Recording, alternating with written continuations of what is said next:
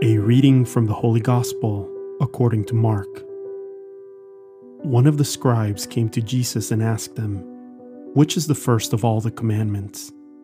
Jesus replied, The first is this Hear, O Israel, the Lord our God is Lord alone.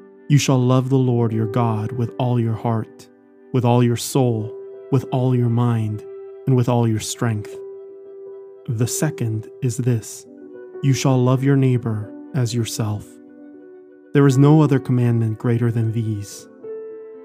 The scribe said to him, Well said, teacher. You are right in saying, He is one, and there is no other than He.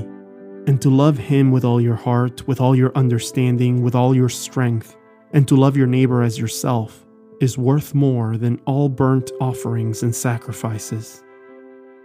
And when Jesus saw that he answered with understanding, he said to him, You are not far from the kingdom of God. And no one dared to ask him any more questions. The Word of the Lord.